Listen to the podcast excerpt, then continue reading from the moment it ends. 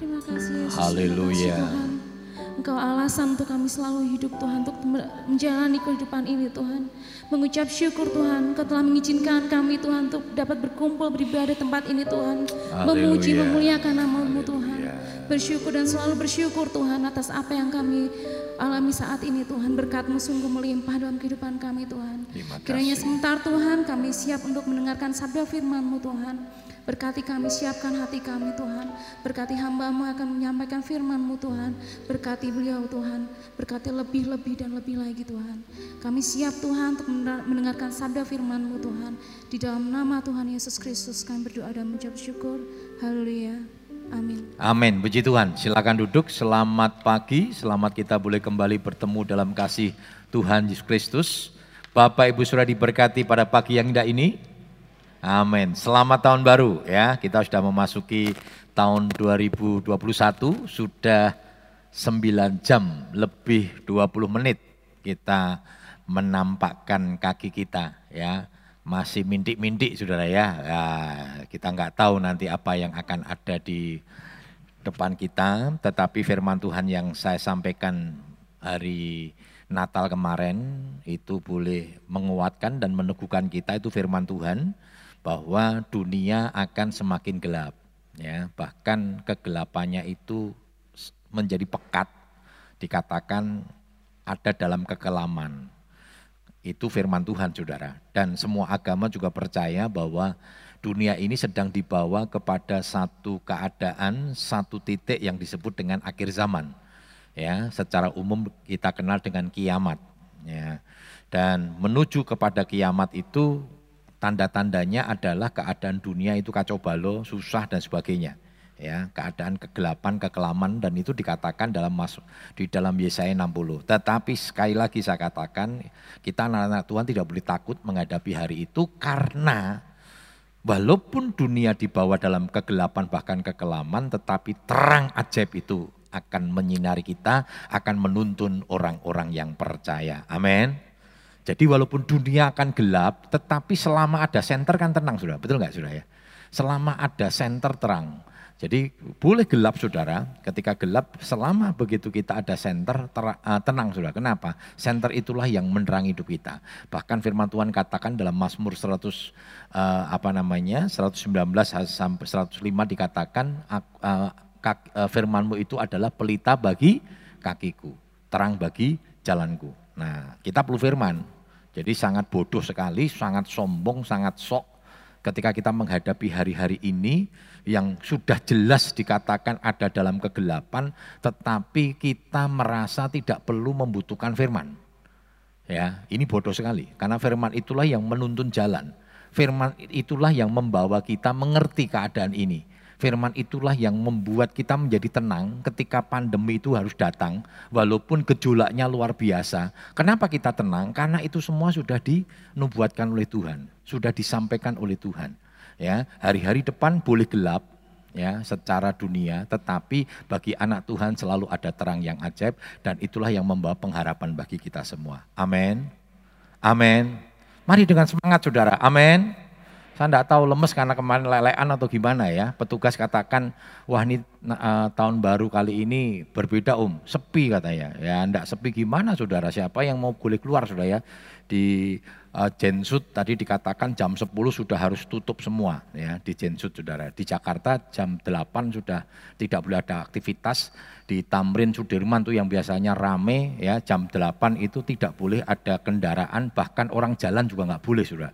Waduh bayangkan tuh nyenyet tenan Saudara ya, itu kota Jakarta betul-betul nyenyet Saudara ya, kondisinya betul-betul ada di dalam kondisi yang sepi sekali. Tapi nggak apa-apa Saudara, memang kita harus mencoba ketika kita memasuki tahun baru itu sebenarnya harus banyak refleksi diri ya, lebih banyak perenungan. Makanya biasanya kalau kita menikmati acara tutup tahun kan kita adakan menyambut tahun baru ya, jadi kita akan selesaikan setelah tahun baru. Sebelum memasuki tahun baru biasanya kita ada refleksi diri ya. Kita berdoa, berdiam diri, memuji dan menyembah Tuhan. Puji Tuhan, tema kita pagi yang indah ini, kemarin kita sudah diajarkan untuk menyanyikan nyanyian baru atau bersyukur. Nah pagi yang indah ini kita sekarang menceritakan kemuliaan Tuhan. Jadi kemarin kita sudah bersyukur nih meninggalkan tahun 2020 itu dengan ucapan syukur. Ya, walaupun ada hal yang tidak mengenakan, ada banyak hal yang tidak secara daging, secara manusia itu betul-betul membuat kita tidak nyaman di tahun 2020. Tetapi terlalu banyak juga kalau kita boleh berpikir bahwa Tuhan itu baik. Bahkan kalau kita bisa melewati tahun 2021 itu semua karena Tuhan dan kita patut bersyukur. Nah sekarang kalau bersyukur itu lebih kepada diri kita sendiri. Ya, impactnya kepada diri kita sendiri. Nah sekarang kita harus menceritakan. Nah ini bagaimana kita membagikan rasa syukur kita, berkat-berkat Tuhan itu kepada orang lain. Ya, mari kita sama-sama melihat di dalam Mazmur 96 ayat 3 hingga yang keempat. Mazmur 96 ayat 3 hingga yang keempat. Mari kita bangkit berdiri bersama-sama. Kita akan membaca ayat ini secara bersama-sama. Ya, Mazmur 96 ayat 3 hingga yang keempat. Kita mau baca bersama-sama. 2, 3. Ceritakanlah kemuliaannya di antara bangsa-bangsa dan perbuatan-perbuatan yang ajaib di antara segala suku bangsa. Sebab Tuhan maha besar dan terpuji sangat, ia lebih dahsyat daripada segala Allah. Puji Tuhan, silakan duduk. Ya, dikatakan ceritakanlah kemuliaannya, pertanyaannya sudah berapa sering kita menceritakan kemuliaan Tuhan. Hari-hari ini, ketika kita menghadapi pandemi ini, lebih banyak kita menceritakan kemuliaan Tuhan atau lebih banyak kita menceritakan kesusahan atau lebih banyak curhat. Ketika kita ada di media sosial, ya, ini medsos sekarang hari-hari ini luar biasa, saudara. Medsos ini luar biasa dan banyak pakar-pakar sudah bahkan mengatakan medsos itu diidentikan dengan hantu, diidentikan dengan iblis, saudara ya, yang sudah merenggut segala-galanya. Merenggut keluarga, berapa banyak keluarga hancur gara-gara medsos, betul saudara ya. Suami orang ngurusi istrinya, istrinya medsosan dewe, tidur ya toh, tidur di kamar yang sama ya. Maka ada istilah dulu kan mendekatkan yang jauh, menjauhkan yang dekat ya. Jadi wah neng di tempat tidur yang sama neng ora tahu kenalan saudara, ora kenal, lebih kenal sama medsosnya. Anak-anak juga sama saudara, rame semua ya. Sekarang itu setiap anak harus punya HP satu, saudara. Dulu saya punya idealis bahwa anak saya baru SMA nanti saya kasih HP. Ternyata nggak bisa, saudara. Ya, nggak bisa. Ternyata situasi harus mengizinkan anak saya punya HP. Karena di sekolah itu, ya, jadi harus punya HP. Ya, kadang untuk sekarang guru-guru menghubungi anak nganggo HP, betul nggak, saudara? Paduan suara kita anak-anak neng kene yo nganggo HP betul ya. Informasikan nganggo HP. Semua kegiatan-kegiatan les-lesan nganggo HP. Ndak bisa saudara. Dulu tak bawain aja uang receh ya, uang recehan 100-an 5. Tujuannya nggo telepon di kantor perpustakaan gitu ya, supaya nanti buat kalau bilang oh ini sudah pulang dan sebagainya. Ternyata sekolah tidak mengizinkan, tidak ada lagi telepon sudah. Sekarang kok telepon koin wis tidak ada sudah ya, tidak ada telepon koin, semua harus punya HP. Nah itulah kondisi-kondisi yang sekarang luar biasa saudara. Nah bagaimana sekarang ini kita ini harus berusaha keras, karena untuk mengikut Tuhan ini harus bekerja keras, berjuang, sungguh-sungguh, nggak bisa main-main. Nggak bisa seenaknya, nggak bisa sembari lalu walaupun kita berada di dunia ini. Ya, teknologi tidak pernah berdosa, teknologi itu tidak pernah salah karena teknologi juga, seperti peso saudara. Peso itu bisa dipakai untuk positif tetapi bisa dipakai untuk negatif. Bagaimana kita mempergunakan sosial media ini. Sosial media juga bisa dipakai untuk kemuliaan Tuhan. Pandemi ini sosial media betapa membantu sekali ya. Membantu sekali saudara ya.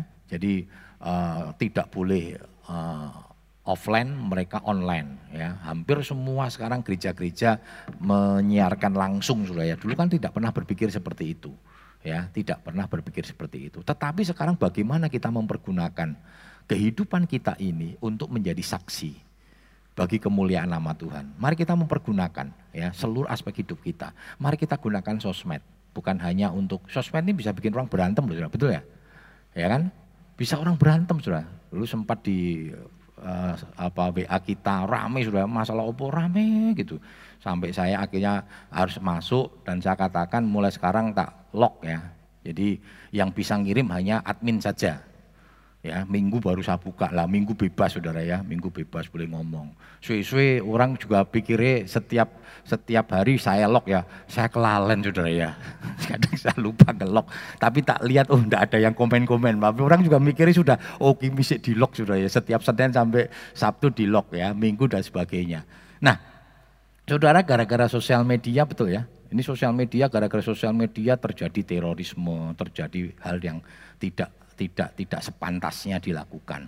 Tetapi melalui sosial media kita bisa memuliakan Tuhan ya. Kita bisa bersaksi tentang kemuliaan nama Tuhan. Kenapa? Karena bersaksi itu saudara, itu menjadi amanat agung. Yang namanya amanat, yang namanya mandat, itu senang tidak senang, suka tidak suka kita harus lakukan. Ya, jadi yang namanya amanat itu harus dilaksanakan. Jadi kalau bahwa saudara nerima amanat agung tetapi tidak pernah dilaksanakan, lah itu perlu dipertanyakan sudah ya. Coba kita lihat dalam kisah para rasul 1 ayat ke-8. Kisah 1 ayat ke-8. Tetapi kamu akan menerima kuasa kalau Roh Kudus turun ke atas kamu, dan kamu akan menjadi saksiku di Yerusalem dan di seluruh Yudea dan Samaria dan sampai ke ujung bumi. Iya, dikatakan kamu akan menerima kuasa kalau Roh Kudus turun ke atas kamu, dan kamu akan menjadi saksi. Ya, menjadi saksi ini bicara tentang menjadi kesaksian atau menceritakan tentang kesaksian tentang Tuhan. Nah, kata saksi itu menggunakan kata marturia, ya, menggunakan kata marturia. Marturia itu memiliki tiga pengertian. Yang pertama apa? Marturia itu artinya bersaksi tentang kebenaran, ya, bersaksi tentang kebenaran. Amsal 13 ayat 5 sampai 6. Amsal 13 ayat 5 sampai 6. Orang benar benci kepada dusta, tetapi orang fasik memalukan dan memburukkan diri. Kebenaran menjaga orang yang salah jalannya, tetapi kefasikan mencerkakan orang berdosa. Iya, dikatakan orang benar itu benci kepada dusta. Lawan dari kebenaran adalah dusta. Ya, dusta itu hoak. Nah, sekarang ramai sudah ya, berita hoak ramai. Beberapa waktu yang, makanya harus hati-hati saudara. Sekarang ini cybercrime-nya kepolisian saudara, itu terus merilis saudara, berita-berita hoak. Baik yang menyampaikan dan menyebarkan itu akan kena saudara, karena itu harus hati-hati. Ya, beberapa waktu yang lalu ada salah satu orang di kota Solo, ya, dia dari Gebis Kepunton saudara, dia pimpinan EO. Jadi sekarang gereja-gereja besar kan modelnya pakai EO saudara ya. Jadi nanti apa namanya diatur jamnya, waktunya. Bahkan saya pernah khotbah di satu gereja yang model EO saudara, dikasih waktu jam saudara. Saya pikir itu jamnya kita. Lalu sebelum mulai EO-nya ngomong, "Om, itu nanti Om batas khotbah Om ya. Itu nanti dikasih waktu 30 menit." Jadi countdown. Jadi mundur saudara. Pokoknya begitu 00 Om seneng enggak seneng, suka enggak suka harus turun. Saya mau gini, saya pikir gini, nek kira-kira saya urung bar piye yo. Ternyata meledos loh. Buar saudara. Meledos. Ada juga yang dikasih alarm saudara. Jadi di mimbarnya kasih alarm, begitu khotbah kita wis waktune 30 menit habis, ngeyel bunyi alarmnya itu kan satu mengganggu konsentrasi sudah ya. Bayangin memati kira iso konsentrasi kita buyar gitu, seneng enggak seneng langsung amin selesai saudara. Nah itu ada pemimpin apa namanya kena COVID saudara, karena dia juga MC cukup terkenal ya di Jawa Tengah saudara ya, cukup terkenal, namanya Daniel, mungkin bahwa saudara pernah tahu juga. Pernah juga saya ada kondangan di Salatiga, dia juga pernah menjadi MC-nya. Nah, dia kena COVID dan akhirnya meninggal saudara. Sebelum meninggal dia ngomong saudara ya. Tapi itu maksudnya belum ndak hari ini meninggal, dia ngomong hati-hati jogo protokol kesehatan, yo aja nyepeleke, kena COVID ora penak tenan babar blas gitu saudara. Pokok ceritanya begitu saudara. Akhirnya meninggal. Nah, waktu meninggal videonya itu diunggah saudara. Ya, pertamanya benar diunggah, ini apa namanya ini MC. Tapi mulai dihoakan saudara, dikatakan ini apa namanya ini adalah staf dari Gebis Kepunton, padahal bukan staf saudara. Nah, image-nya apa kalau staf? Ini kan berarti stafnya kena kabeh saudara. Kaitannya itu, wah di telepon Gebis Kepunton, ini betul staf ya, coba direpet semua. Bukan, dia nggak tinggal di nggak tinggal di sini. Makanya seperti di gereja kita ini begitu satu kena sudah rapid saudara. Maka saya sudah bilang sama staf, jangan main-main ya, jaga betul ya, jangan keluyuran sakar PDW tidak jaga protokol kesehatan. Begitu satu kena saudara, ya seperti asrama berapa itu pasti akan kena saudara, akan efeknya luar biasa. Oh itu hoak dulu saudara, hoaknya harus diklarifikasi ya melalui sosial media. Ini bukan staf kami, dia hanya pelayan aktif dan sebagainya. Rame, terus mulai masuk ke WA. Wah saya mulai dapat WA grup saudara ya, WA grup mulai masuk. Nggak lama kemudian mulai fotonya ada, videonya ada, tulisannya bupati mana saudara. Ya ampun kok, waduh mentekan bupati bareng saudara. Dengan video yang sama bupati mana, nanti kapan engkau opo meneh namanya beda saudara. Wah ini kok wakil luar biasa, saksi dusta gitu loh. Ini nggak tahu nyebarnya ini dari mana, siapa ya, nggak ngerti saudara. Makanya harus hati-hati, dan itu sempat masuk di grup kita saudara. Ya, sempat diklarifikasi sama Tante Ika ya, oh ini bukan loh, jangan sampai nanti kita salah saudara. Bupati ini nesu saudara, saudara bisa kena loh ya. Wes bupati ini kok sipit saudara, mungkin sipit wong itu orang Chinese saudara. Maksud bupati ini sipit, kecuali bupati ini nggone Pontianak sana saudara ya. Ini sesuatu yang harus hati-hati. Nah hari-hari ini banyak sekali kesaksian-kesaksian tentang dusta. Di berita kita sudah lihat ini, ramai ini baru ramai ya, hoak-hoak itu betapa ramai, nyerang pemerintah dengan berbagai macam berita-berita palsunya dan sebagainya. Ya makanya pemerintah ini tegas sekali sudah, dirilis terus sudah, dikejar betul, dikejar sudah, dikejar. Makanya harus hati-hati sudah, jangan menyebarkan berita-berita yang salah. Dah kita nahan dirilah, lebih baik kayak ayat. Ya, kayak firman Tuhan saja, saudara ngumpulkan ayat ya Matius, urut kewai kalau saudara nggak mudeng saudara ya, Matius 1 ayat 1, Matius 1 ayat 2, ya Matius 1 ayat 3, gitu aja saudara. Ya, dan tidak mungkin sudah ditangkap saudara, malah jadi berkat, amin. Sebelum melepaskan firman saudara doakan ya, dalam nama Yesus setiap orang yang mendengar bertobat, karena firmanmu berkata setiap firman yang keluar dari mulut Allah tidak akan pernah kembali dengan sia-sia. Amin saudara. Begitu terima WA saudara nangis loh saudara, orangnya nangis bertobat. Mungkin enggak saudara? Mungkin, siapa yang bilang tidak saudara? Masih ingat ya, Paulus pernah menggunakan media apa? Sapu tangan dan bertobat ya, bertobat saudara. Mari kita gunakan ya, gunakan media sosial hidup kita untuk menyampaikan tentang kebenaran, ya tentang kebenaran. Karena ya standar hidup kita itu bukan melakukan apa yang baik, tetapi apa yang benar. Karena yang benar pasti baik belum tentu benar. Karena baik itu sifatnya etis. Etisnya orang Jawa dengan etisnya orang Manado bisa berbeda saudara. Etisnya orang Manado dengan Papua bisa berbeda. Ya, etisnya orang Papua saudara dengan orang Barat bisa berbeda. Orang Amerika dengan kita berbeda saudara. Ya, orang Amerika dengan kita berbeda. Kita ini kalau ada rame-rame terus kentut saudara, dut gitu kan kita jengkel ya, kurang ajar. Tapi nek glegeken kan nggak biasa saudara ya. Bar mangan wis soto, rasanya seger. Rasanya negeri glegeken sama kentut masih lebih sopan glegeken daripada kentut, betul nggak saudara? Tapi bagi orang Amerika nggak bisa saudara. Glegeken itu bersendawa itu sangat tidak sopan. Bagi mereka lebih sopan kentut daripada glegeken. Loh, itu namanya etis saudara. Etis itu bisa berbeda. Maka ada pepatah katakan lain ladang, lain belalang, lain lubuk, lain ikannya. Itu etis. Tetapi kebenarannya orang Amerika itu harus sama dengan kebenaran kita. Karena kebenaran itu dasarnya firman Tuhan. Karena itu kita harus melakukan kebenaran.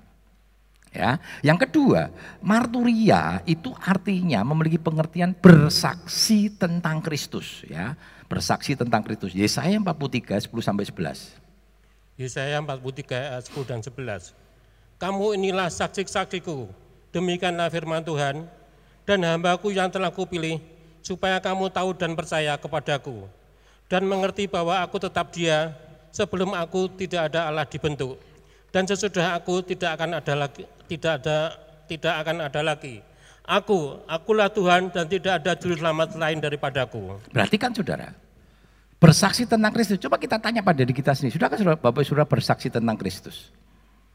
Mungkin kalau kita nginjil nggak gampang saudara ya. Ya, menginjil itu sebenarnya bersaksi juga saudara. Menginjil dari orang percaya Yesus itu mungkin nggak gampang. Tetapi saudara bisa mulai dengan kesaksian. Saya pernah saksikan ya, saya dulu waktu kerja ya di kantor itu ada staf admin ya, 2 orang sudah ya. Dengan marketing itu, marketingnya banyak di luar ya. Nah saya seringkali kalau masuk ke kantor sudah, masuk kantor, saya selalu berteriak sudah ya, begitu masuk di depan kantor saya berteriak gini, oh puji Tuhan, haleluya, Tuhan Yesus baik gitu. Lalu teman-teman saya ini dia enggak Kristen sudah, dia bukan Kristen, dia kayak gini, ah, Tuhan Yesus baik kenapa toh Gus? Ora, saya tadi pagi bisa bangun, saya bisa sampai di tempat ini saya bilang. Mereka langsung ngomong gini, alah koyo ngono saksi ke katanya, loh nek Tuhan ndak baik aku reso tangi loh saya bilang, nek Tuhan nggak baik Tuhan ndak kasih udara pi. Bagi mereka waktu itu disepelekin sudah kesaksian, tapi saya lakukan tiap hari ya, oh setiap hari saya ngomong gitu karepmu ya, bosen karena firman Tuhan katakan ya, batu itu bukan seperti firman Tuhan peribahasa, batu itu kalau ditetesi air setiap hari lama-lama pecah sudah, dan firman kalau keluar dari mulut Allah ndak akan kembali sia-sia. Oh saudara, nah satu kali saya kesel saudara, baru ada masalah di kantor dan sebagainya, saya kesel, saya datang-datang tuh langsung duduk di sofa, blek gitu. Terus teman saya langsung ngomong gini, dengaren hari ini orang bersaksi. Loh saudara, kebiasaan kita saudara, kebiasaan kita itu saudara, itu bisa kadang kalau kita nggak lakukan saudara, itu jadi berkatnya mereka saudara. Oh langsung saya ingat, langsung saya berdiri gini, oh, puji Tuhan, Tuhan Yesus baik. Tuhan menolong teman-teman saya, mengingatkan saya untuk bersaksi. Wah, luar biasa sudah. Dan puji Tuhan akhirnya 2 teman saya ini bertobat kabeh. Walaupun prosesnya lama ya, mungkin ada 2-3 tahun di tempat itu. Saya sudah nggak kerja di situ sudah waktu itu. Akhirnya dia punya masalah, yang satu orang sepupu kita, yang satu orang Katolik saudara. Tahu-tahu dia telepon, stres saudara. Gus kowe demen sering bersaksi Tuhan Yesus baik, oh iya bener. Lho kenapa? Aku ndek masalah. Oh, datang sudah. Sekarang aktif sudah. Sekarang dia menjadi anak Tuhan. Yang satu juga sama saudara. Cuma yang satu sudah dipanggil Tuhan saudara. Loh saudara, prinsip kita pokoknya yang penting bersaksi. Bertobat ora bertobat urusan kita. Saya tidak pernah mampu memenangkan jiwa saudara. Karena yang mampu memenangkan jiwa hanya Roh Kudus. Lahir baru, hidup baru itu dikerjakan oleh firman dan Roh Kudus. Nah orang terus dengar firman dulu. Nah bagaimana Roh Kudus bekerja? Firmane ora ono. Tapi kalau saudara memang nggak mau, sudah nggak mau menyampaikan, Tuhan bisa pakai batu, sudah. Tuhan bisa pakai keledai untuk jadi saksi, saudara. Jadi pokoknya tugas kita saksi saja. Soal hasil bukan urusan kita. Saya begitu, saudara. Pokoknya ketemu orang bersaksi saja, ya. Ada satu bapak saudara dulu di kota Solo saudara. Saya bersyukur di pelayanan kami di kota Solo itu ada lima atau 4 saya lupa tokoh sesepuh kampung saudara, yang disegani. Dan itu waktu saya datang ke situ dia bukan anak Tuhan. Saya hanya ngomong begini, waduh saya pengen mereka bisa dimenangkan ya. Ning piye carane saya nggak pernah tahu saudara. Kan tapi segini saudara. Yang penting kita punya kerinduan. Nanti Tuhan kasih cara. Tahu-tahu apa kebetulan itu ada salah satunya itu anaknya jemaat kami sudah ya. Tahu-tahu ngomong gini, doakno yo, bapakku loro. Lah memang doake toko adoh yo percuma saya bilang. Saya harus datang. Jangan katanya. Jangan Pak Agus. Bapak saya ini wala pernah diinjili malah donek-onekke, dimarah-marahi. Enggak apa-apa, nek saya ini dimarah-marahi karena menginjil itu sudah biasa ya. Karena bersaksi sudah biasa. Jadi enggak apa-apa saya bilang. Nah, betul saudara ya.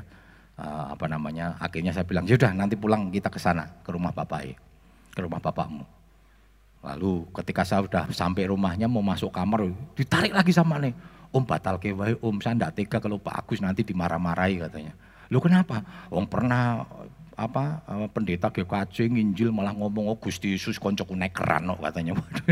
Ya koncoku naik keran katanya, wis ndak apa-apa saya bilang. Pokoknya berdoa, ini yang menyebabkan tuh bapakmu reso bertobat tuh karena kamu nggak percaya.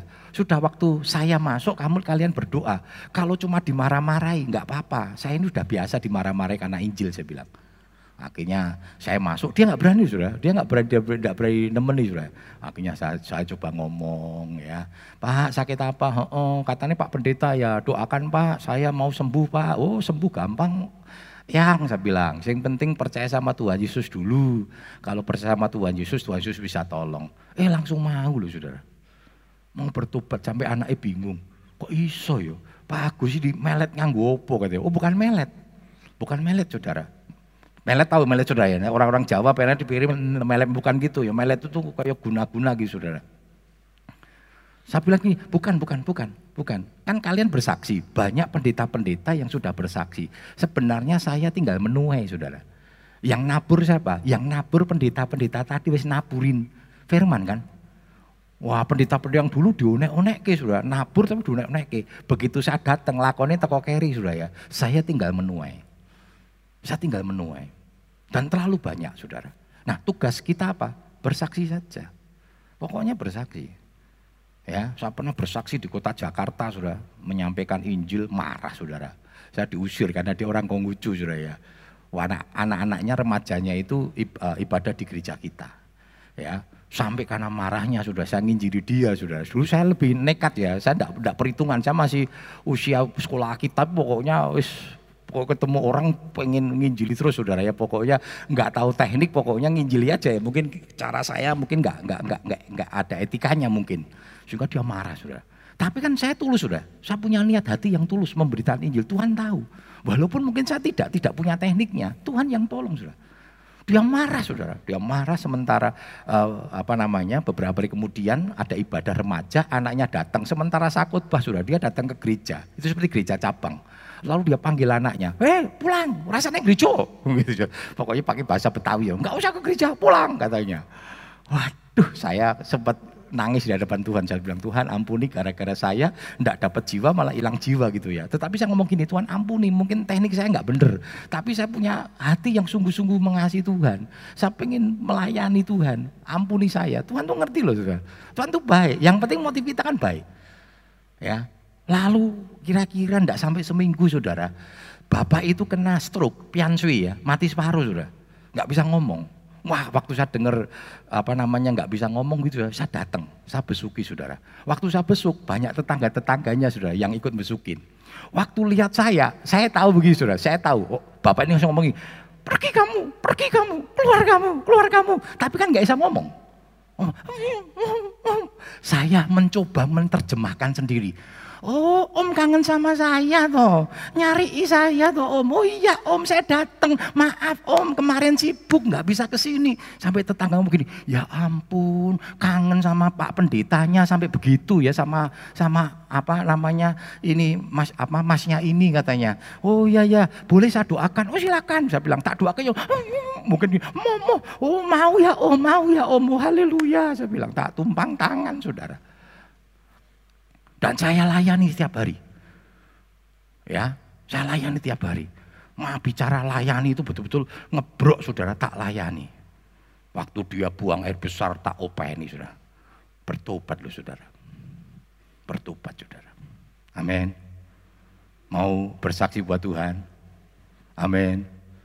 Walaupun mungkin tidak harus hari itu dia bertobat. Tapi percaya setiap firman yang keluar dari mulut Allah tidak akan pernah kembali dengan sia-sia. Kenapa kita harus bersaksi tentang Kristus? Karena Yesus itu jalan kebenaran. Yohanes 14 ayat yang ke-6. Yohanes 14 ayat ke-6. Kata Yesus kepadanya, Akulah jalan kebenaran dan hidup. Tidak ada seorang pun yang datang kepada Bapa kalau tidak melalui aku. Perhatikan, Yesus itu jalan kebenaran dan hidup. Tidak ada seorang pun yang sampai kepada Bapa kalau tidak melalui Yesus. Kalau engkau mengasihi suamimu, suami belum kenal Yesus, dan engkau diamkan, engkau nggak pernah bersaksi, omong kosong, engkau tidak pernah sayang sama suamimu. Kalau engkau berkata sayang sama istrimu, dan istrimu sampai hari ini tidak mengenal Yesus, omong kosong, engkau tidak pernah sayang sama istrimu. Anak-anakmu sama, orang tuamu sama. Karena kalau engkau punya suami yang belum kenal Tuhan hari-hari ini, doakan. Terus kasih firman saudara. Jangan takut. Makanya saya berjuang untuk ayah saya saudara. Berjuang untuk ayah saya. Ayah saya sempat kenal Tuhan, kecewa. Ya, karena mama saya meninggal dunia, balik lagi saudara, ke Kejawen. Saya injili, saya dimaki-maki, enggak apa-apa saudara. Terus saya injili saudara. Saya ingatkan terus. Walaupun butuh waktu 22 tahun, saya nggak pernah menyerah saudara. Saya nggak pernah menyerah. Saya terus, karena saya tahu saudara. Percuma saya bilang sayang sama papa saya kalau papa saya nggak selamat, saudara, karena saya tidak memberitakan Injil. Kecuali saya sudah berusaha memberitakan Injil dan akhirnya papa saya memutuskan nggak mau percaya, ya itu urusan dia. Tapi saya bebas, artinya saya tidak punya tanggungan dosa. Saya tidak tahu apa yang jadi beban hidupmu hari-hari ini. Kalau ada di antara engkau yang masih memiliki orang yang engkau kasihi yang hari-hari belum kenal Tuhan, bersaksi kepada Tuhan.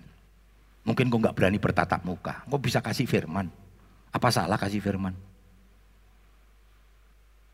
Kasih kesaksian, puji Tuhan, hari ini Tuhan Yesus baik, Tuhan sudah memelihara hidupku.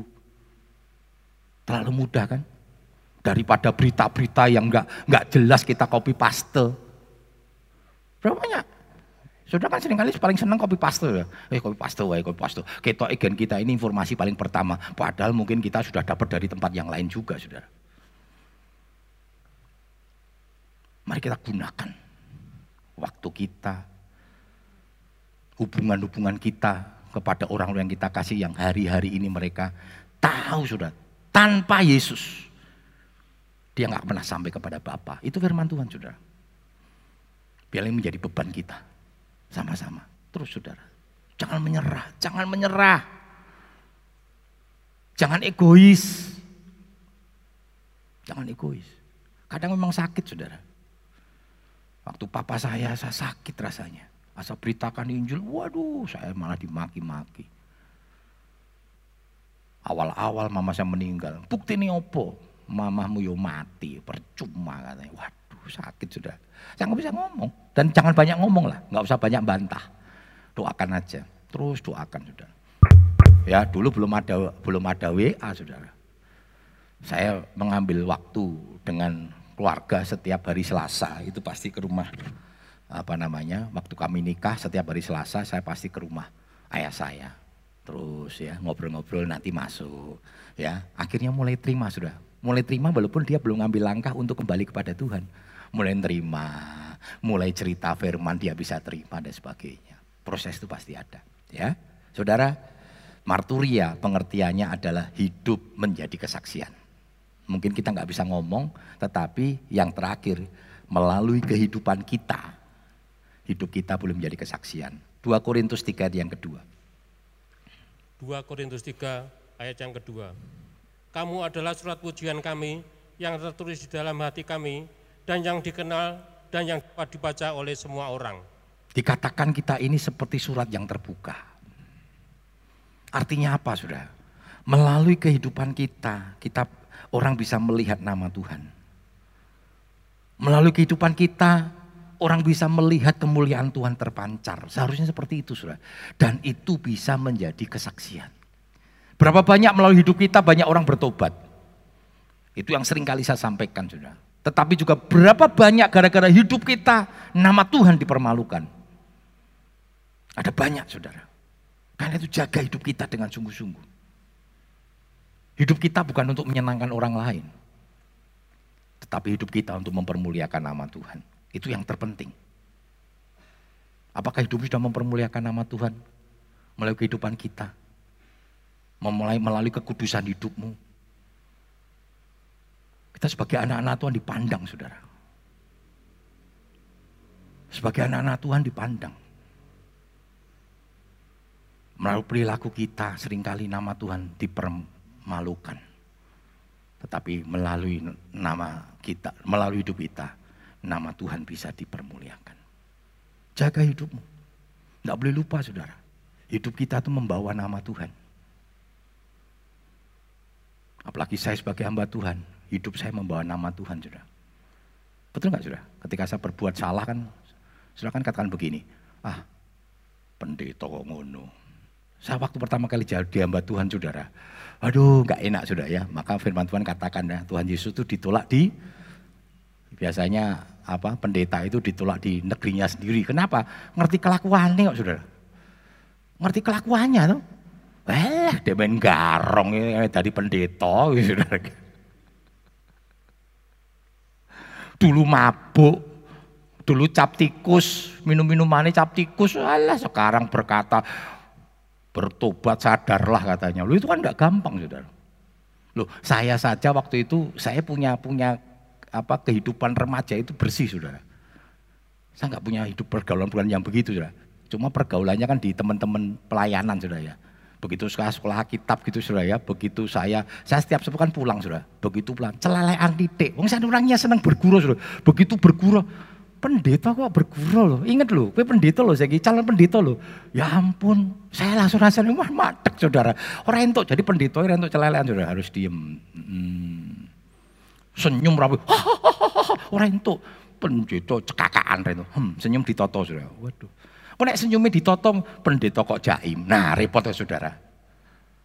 Pendeta itu pak siapa namanya Karunia Jaya katakan itu, pendeta sebar repot. Nek lemu dikatakan pendeta ratau poso. Nek kurus pendeta tidak menunjukkan dia sedang diberkati. Nek necis pendeta kaya bintang film. Nek babreh pendeta radio peni. Akan repot kabeh saudara, mangan neng bintang mewah, restoran mewah, wah boros, orang mikir ke jemaate sing kere-kere kan gitu saudara. Begitu mangan neng wedangan lesehan, sikile diunggah ke, wah pendetone ora diopeni jemaate katanya, waduh repot saudara. Loh saya di sini tuh saya sebenarnya seneng angkringan saudara. Angkringannya bukan angkringan yang gede-gede seperti kolega apa bukan sudah. Angkringan pingin dalan kan penak sudah. Mangan sego bandeng loro wareg sudah sama tahu entake paling 3.000. Sikile iso dijegangke sudah. Waduh. Nambah kan ora apa? Mas, teh nambah, ora nambah sudah. Coba di restoran nambah. Larang saudara. Saya pernah marah sama staf dulu, zaman dulu. Pertama kali Tik-Tri buka, saudara. Saya ajak makan, saudara, ke sana. Waktu sama Pak Daniel Harjo. Saya itu kan punya kebiasaan, nek mangan karepmu milih yo, sing kadang mereka milih sing orang ngerti jenenge ra, mereka ndak tahu saudara jenenge apa, ora isine apa, ra mudeng pokoke milih wae. Minuman ya gitu, saya tidak pernah membatasi, saudara. Milih karepmu. Nah, hari itu saya rada marah, saudara. Karena pelayannya ngomong minumnya masih kurang Pak ini 6 orang waktu itu kalau nggak salah ada 6 orang staff sudah 6 orang minumnya apa sampai itu lama sudah lihatin orang minum sampai kalian dulu ngombe angeli raumum saya bilang tinggal ngomong loh biasanya cepat kesuan saya bilang cepet tuh ini tuh Om Daniel mau pulang saya bilang saya cepet buru ngejar mau apa namanya naik kereta saya bilang cepat katanya akhirnya mereka milih sudah. Hari itu rodo saudara, rodo apa ya, rendah hati. Biasanya es opo iki teh kabeh saudara, teh semua. Saya rodo gumuning batin, ini nggak seneng saudara, rodo seneng ya teh, rodo ngirit kan gitu saudara. Lalu besok paginya mereka datang sama saya, Om mohon maaf Om, kemarin Om marah sama saya. Enggak marah, cuma kan kamu ngerti Om Daniel mau cepet-cepet ini, ngombe suwene ra umum. Saya bilang, enggak Om, kami mau milih minum bingung. Bingung kenapa ngombe tinggal milih, bukan itu Om, teh paling murah teh 18.000 katanya.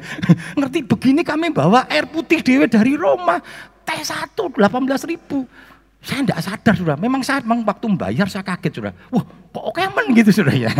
Okemen tapi ya saya batin tok saudara. Batin tok. Itu teh aja. Saya sempat ngomong gini, Pak bisa di apa? Refill bisa cuma sekali. Lu bayangkan cuma sekali saudara ya. 18.000 refill mung sekali tok. Refill air panas loh saudara ya. Jadi air panas tok saudara.